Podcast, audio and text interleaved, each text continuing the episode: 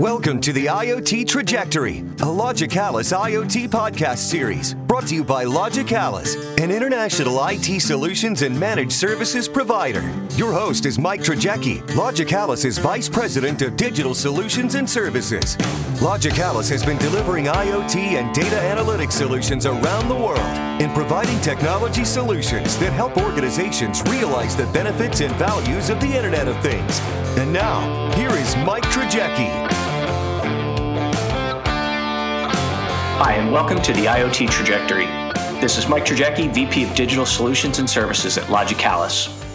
Over the past few months, the world has experienced a pandemic due to COVID 19, the novel coronavirus first identified in Wuhan, China, that has wreaked havoc across the planet. Travel has been minimized, quarantines have been put into effect, mobile testing centers have been set up, and a race to find a vaccine for the virus is underway. This virus has had a significant impact on travel, the economies of countries around the world, and has even impacted our personal freedoms. While we still have much to learn about the virus, the CDC has been able to identify and post symptoms associated with COVID 19. While most people experience minor symptoms, a small percentage of individuals experience severe illness due to the virus. The CDC lists those symptoms as a cough and shortness of breath. Those affected also experience either fever, chills, repeated shaking with chills, muscle pain, headaches, sore throat, and even a loss of taste and smell. One of those symptoms, a fever, is able to be detected using thermal cameras. While these systems have been available for some time, they have emerged as one way to help limit the spread of COVID 19 and protect those in a multitude of business, healthcare, manufacturing plants, and utilities. On with us today to discuss these solutions and how we can use them is Bill Evans, Director of IoT and AI at Logicalis. Bill, thanks for being here and welcome to the IoT Trajectory. Thanks a lot, Mike. It's great to be here. Bill, first, uh, we've known each other for a while. How are you, Megan, and the family holding up? How are the kids doing? Thanks for asking. We're, we're doing well. Um, like uh, probably just about everyone, we're uh, a little stir crazy. Our, uh, our routines are uh, changed for sure and uh, things like school and uh, and the like are a little more challenging than they've been in the past. Uh, but overall, everybody's uh, healthy and doing well, so I don't think we can complain too much. No, that's great. I'm really glad to hear that. And uh, you know, we're all uh, it's a different life right now, right? So we're all going through some some different things, and you know, fortunately, we're starting to get back to the way things were before we actually heard the phrase "the new normal." Um, and the unfortunate part about that is that there are some things that are going to be part of life going forward. I mentioned in the intro that we uh, are talking about this fever detection and thermal in- imaging and how they're gaining traction right now due to COVID 19. But the technology itself isn't new, right? It's not. Uh, thermal technologies or, or those that can scan for temperature uh, have, have been out there for quite some time whether it's in a, a manufacturing environment looking for temperature changes in maybe a fluid or a liquid of some sort, uh, or other industries where they might be looking for a presence of something or a lack of something, uh, using thermal uh, mechanisms and even uh, different forms of radar. We've been able to measure temperature in a variety of ways uh, the, the difference now is is really how those technologies are used and, and how they're packaged and assembled. And I've seen a lot of those um, in a lot of actually in a lot of steel uh, processing plants and steel furnaces, uh, metal furnaces, where they're trying to look and measure the actual temperature of the, the metal. So it's been it's been an interesting technology that's been around for a while. Um, but when we talk about this in terms of you know what it means for people, and you know a lot of people are probably listening this thinking this sounds like futuristic stuff you know uh, but i've really i've spoken with nurses and doctors who don't really know what this technology is and how it exists and how we can use it. So give us an idea what what are thermal detection systems?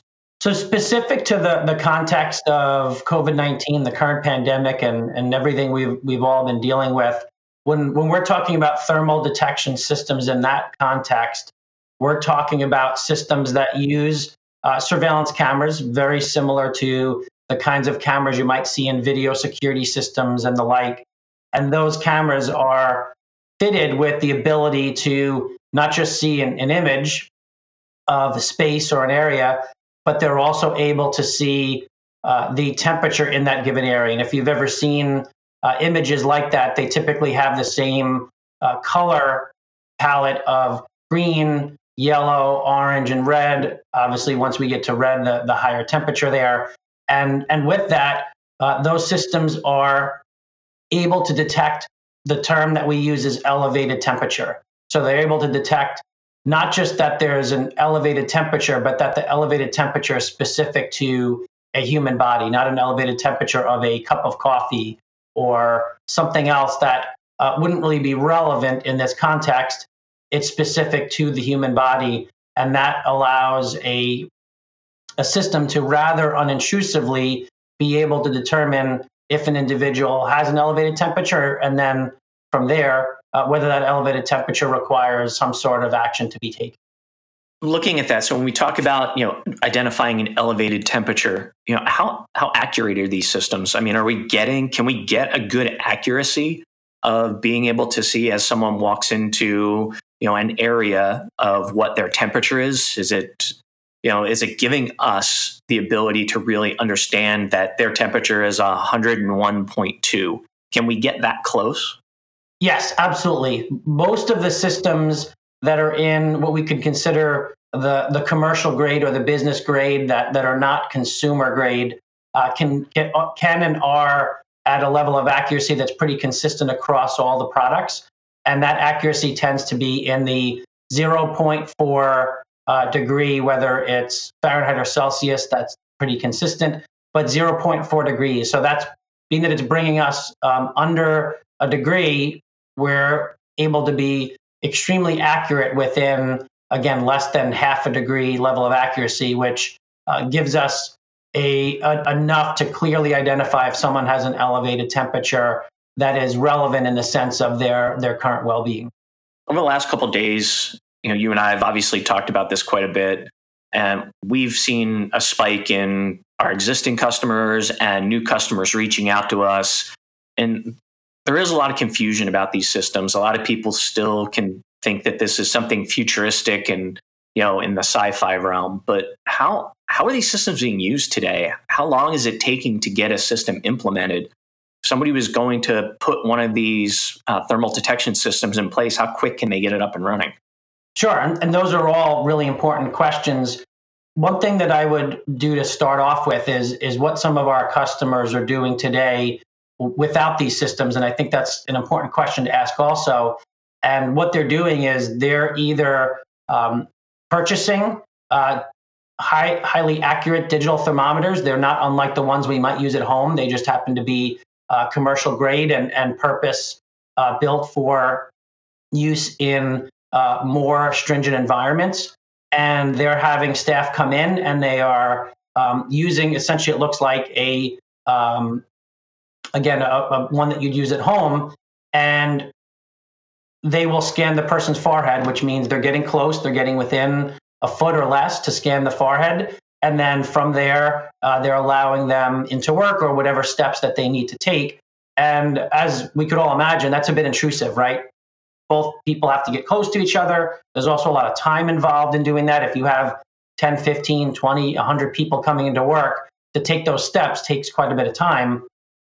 Uh, so if we transition from that, how can we do that not only more efficiently, but importantly, uh, less intrusively? These systems are being deployed in, in a couple different manners. The, one of the first is a kiosk or, or cart on wheels, um, or just a, a permanent kind of workstation that's deployed in maybe a lobby or by an, an employee entrance. And what happens is the people can simply, to a large degree, continue to enter the workplace the way they normally would. And as they pass these cameras, within sub-second, uh, their body temperature will be detected. And from there, the organization can decide if, if there is a person with an elevated body temperature, how they're going to handle that. But it really allows people to enter the workplace without being um, something that's intrusive and certainly without something that is going to delay them standing in a very long line waiting their turn. So um, the example I would give is when you think of going to the airport, there's safety protocols there. Um, and while in that case we typically deal with with lines that are a little bit longer. Um, if you're walking through a metal detector, it's mostly unobtrusive, right? You can walk right through, uh, and as long as there's no alarm going off, uh, there's there's really no uh, no steps to be taken. It's a somewhat similar experience here. For the most part, uh, someone can walk into work and really not change their morning behavior at all. And how long is it taking to get these implemented? Can, are we talking a day, an hour, two days, a week? So it, it does depend on the type of solution selected, but uh, as an example, some of these cart-based solutions um, can be deployed within a couple of days. Uh, as an alternative, there are uh, wearable technologies as well that can be deployed same day. Take it out of the box and, and you're ready to go. Uh, another example of, of one that is um, essentially unbox and use are these self service kiosks that essentially allow the person to walk up to them. They don't have to touch anything.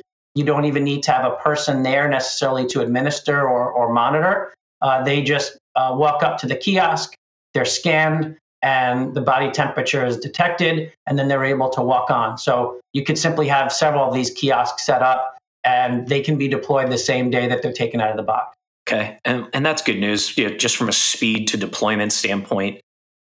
Bill, one of the things that we've talked about when we look at these systems um, are privacy.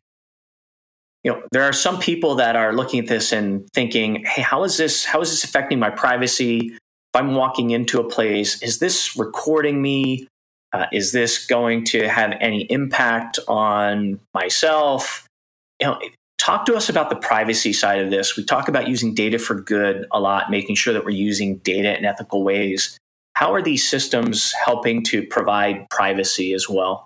I agree, Mike. That that's a really important factor, certainly for organizations as well as uh, staff, visitors, and, and guests, uh, we certainly want to be able to deliver that to them. And there are three primary ways I'll, I'll give as examples. And the first one is uh, that by default, many of these systems will not record the video uh, of the view that it's presented, which is, again, an entrance or something similar. So uh, for a typical surveillance system that's going to record either on motion or at, at all times, the difference with this system is uh, mainly what we need is that live view and the temperature detection in, at that moment in time. We don't necessarily need a recording. While the systems can record, we're finding that most of our customers are opting as they initially deploy these solutions and understand how they best work in their in their own customer environment is to not utilize the recording feature. Again, while it is there, uh, that allows the video to, as, as quickly as it's been presented, it's going away. And there's no need to be addressing privacy concerns or uh, different regulations that might exist in, in different industries. So that's one. Uh, the other is that the image can be overlaid with just that heat map or the heat representation of those colors green, yellow, orange, and red and not actually show the individuals, meaning uh, any face, what they're wearing, and the like. That way, we can essentially anonymize uh, the individual. That that's another option in most of these solutions. And then the third one is really what I would call a transparency uh, factor. And I'll, again, I'll give an example. And that is if, if we're setting the system up on a cart and there's a monitor or display facing the operator, whether that's a security personnel or, or similar, we can also put a monitor out on the front, a display in the front. So when the people walk by, they see exactly what's being represented. It's that thermal image. There's no x ray, it's not intrusive, and it really gives them a greater level of comfort on top of the fact that um, we might even put a note on the cart uh, this video is not being recorded. So there's definitely quite a few ways we can address not only whether it be legal or other implications, but just the general uh, safety and comfort level of employees, guests, and, and others. You're right. It is important because we've got to make sure in this world where we're already being monitored pretty extensively that we're able to keep these pieces of data apart so that we can't tie them in. And again, sticking with our theme of you know that whole hashtag data for good, making sure that we're using this data uh, in an ethical way. So there's a couple couple other things, Bill. Uh, you and I have worked together for a while. We always talk to our customers in terms of providing solutions that are manageable, that are scalable, secure, reliable, and cost effective. I want to focus on the cost effective characteristic for a minute. If one of our listeners are looking to deploy thermal detection solutions, what can they expect to pay for these solutions? So, Mike, there, there's certainly a wide range of options out there. And, and, again, I'll give a couple of examples for reference. If we were to think about an, an entry point, uh, and that, that's an important one, we're finding many of our customers today um, are looking at some different challenges of how do they solve this problem. This isn't something that they budgeted for uh, several months back, right? And ultimately, ultimately, really, no one has. So there, there's definitely considerations there of, of how to solve for that problem. And if we look at an, an entry point type solution like a kiosk uh, or or similar, those can be in the range of about 6,000 to eight thousand dollars, depending on the options and, and features that are selected but that gives a, a very reasonable entry point uh, for a, a, single use or uh, an entryway that might uh, be more of a, again, a simple kiosk form factor, standalone uh, type of kit. If we move up from that, where uh, the kiosk is serves one person at a time to a system that is uh, more video feed based and allows us to have the camera be further away from the individual have more people pass the camera simultaneously. They don't need to slow down their speed of walking. It doesn't change their, again, typical uh, work entry behavior. Those solutions move up into the range of about 16 to, to 20,000.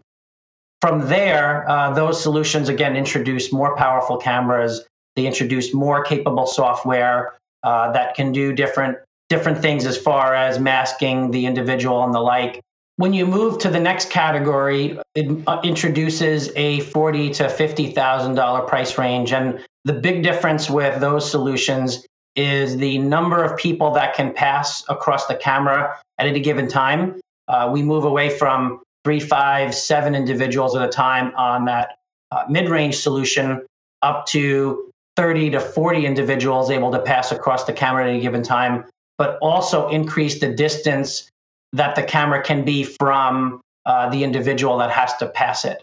So as opposed to two, three meters um, or less, which is a lot more like that metal detector scenario in uh, the mid-range solution. You know you're going through something. Uh, you're aware of it. It's not intrusive, but you're aware of it.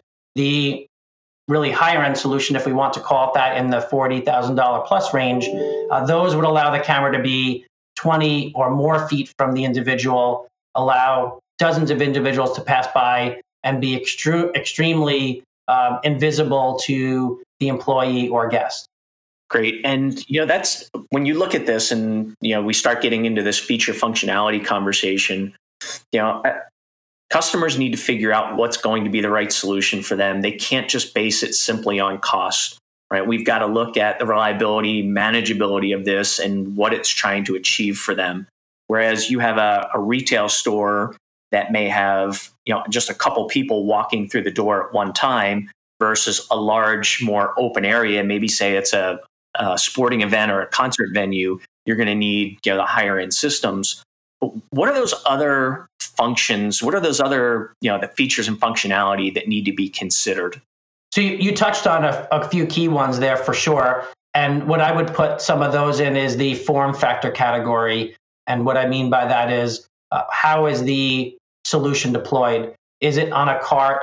Uh, is it something that's wearable? Again, I mentioned earlier that there are wearable options that a, a security officer and operator can wear. And uh, there's applications for that in environments that are very fluid and might not just simply have someone entering a facility uh, through an employee entrance or something similar to that. Uh, then the there are other solutions that are as simple as a camera connected to a laptop that can sit on a workstation or desk. So um, I, I always start with the form factor element of what does normal operating procedure look like for employees or visitors entering a facility, and then how do we wrap the solution around that? Aside from the form factor, there are features, right? We talked a little bit about features like masking the video feed, uh, whether the video feed needs to be recorded. Um, and then there are other cases where uh, if the facility is large enough or the campus is large enough, uh, the customer may want to track the path that the, the person's taken. Maybe not record that video per se, uh, but if a person passed a threshold and had an elevated body temperature, and because they're on a large campus, we need to know what path they took and where they went so that we can locate them if that was necessary. Uh, those components are available in some of the solutions. And then last but not least would be uh, the ability to, to customize. Some of our customers are looking to integrate these systems with other systems like access control systems, physical access control, and similar. And in order for them to be able to do that, uh, the software component needs to have the capability for that kind of integration. So those are a few examples uh, that I would include as as being relevant from the feature functionality standpoint, uh, from a product standpoint. Uh, but the really the, the big ones from an operational and usability standpoint are level of accuracy of the camera, which we talked a little bit about that before, uh, the distance of the camera to the individual that needs to pass by, and the volume. Uh, all of those become relevant in what does normal operating procedure look like and how much are we willing to manipulate that based on the, the solution we're choosing. Yeah, and it, it, you get into a lot of feature functionality, and right, it, and it can't be just about cost. So, you know, one of the things that I mean, we've talked and we've been on talking to a lot of our customers recently is about helping them identify what the right solution is for them. Um, and you know, it's it's it's not just even you know the the right solution for an individual customer.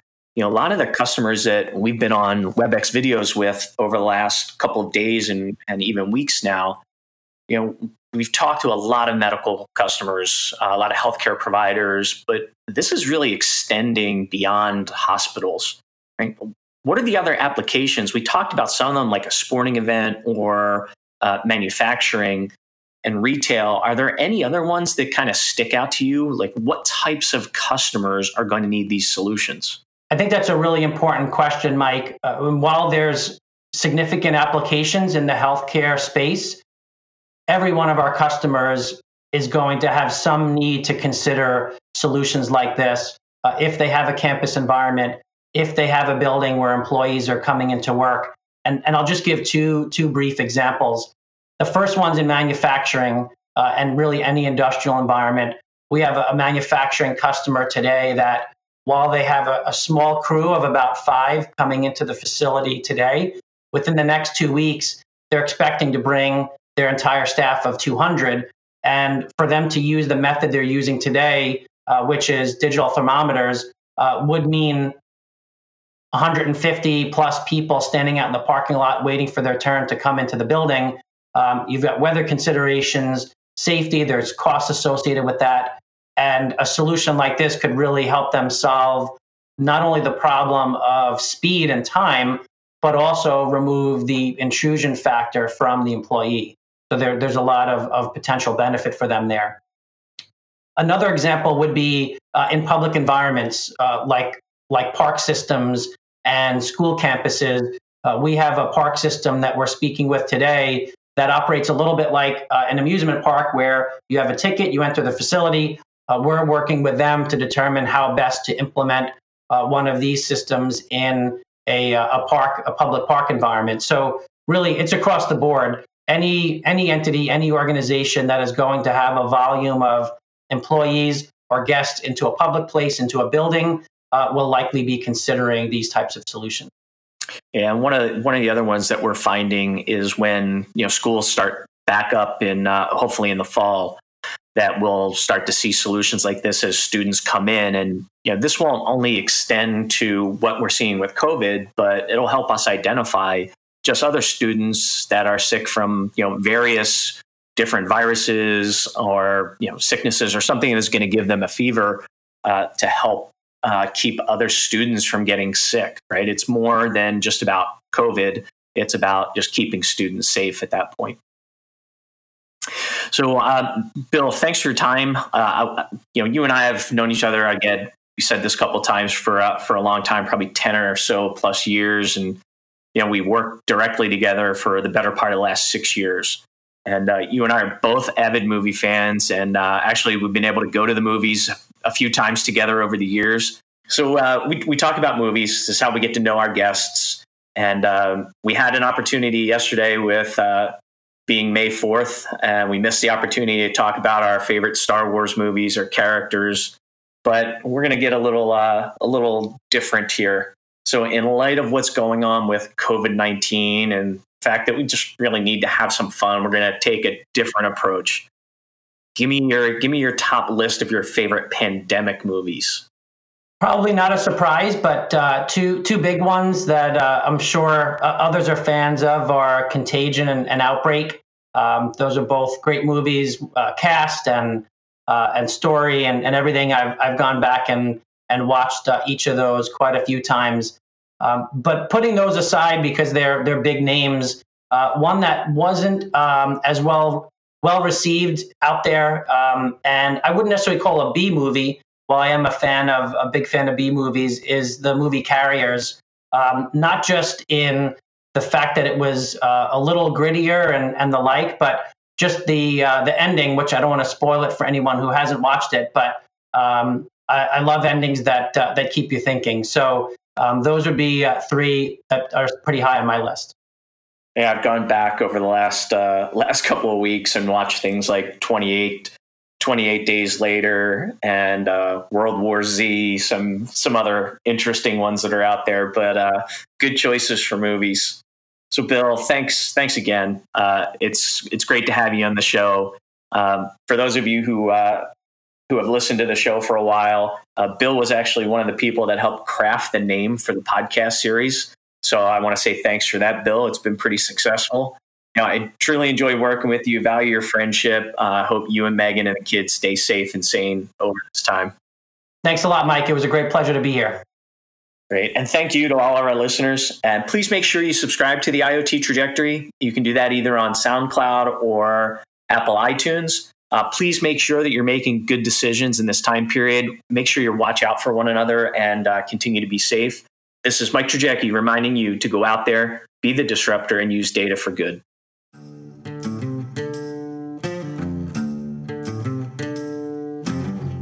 Thank you for joining us for the IoT Trajectory, a Logicalis IoT podcast series brought to you by Logicalis, an international IT solutions and managed services provider. Please join us for updates. To learn more, visit Logicalis' website at www.us.logicalis.com or contact your host Mike Trojecki directly at mike.trojecki at us.logicalis.com.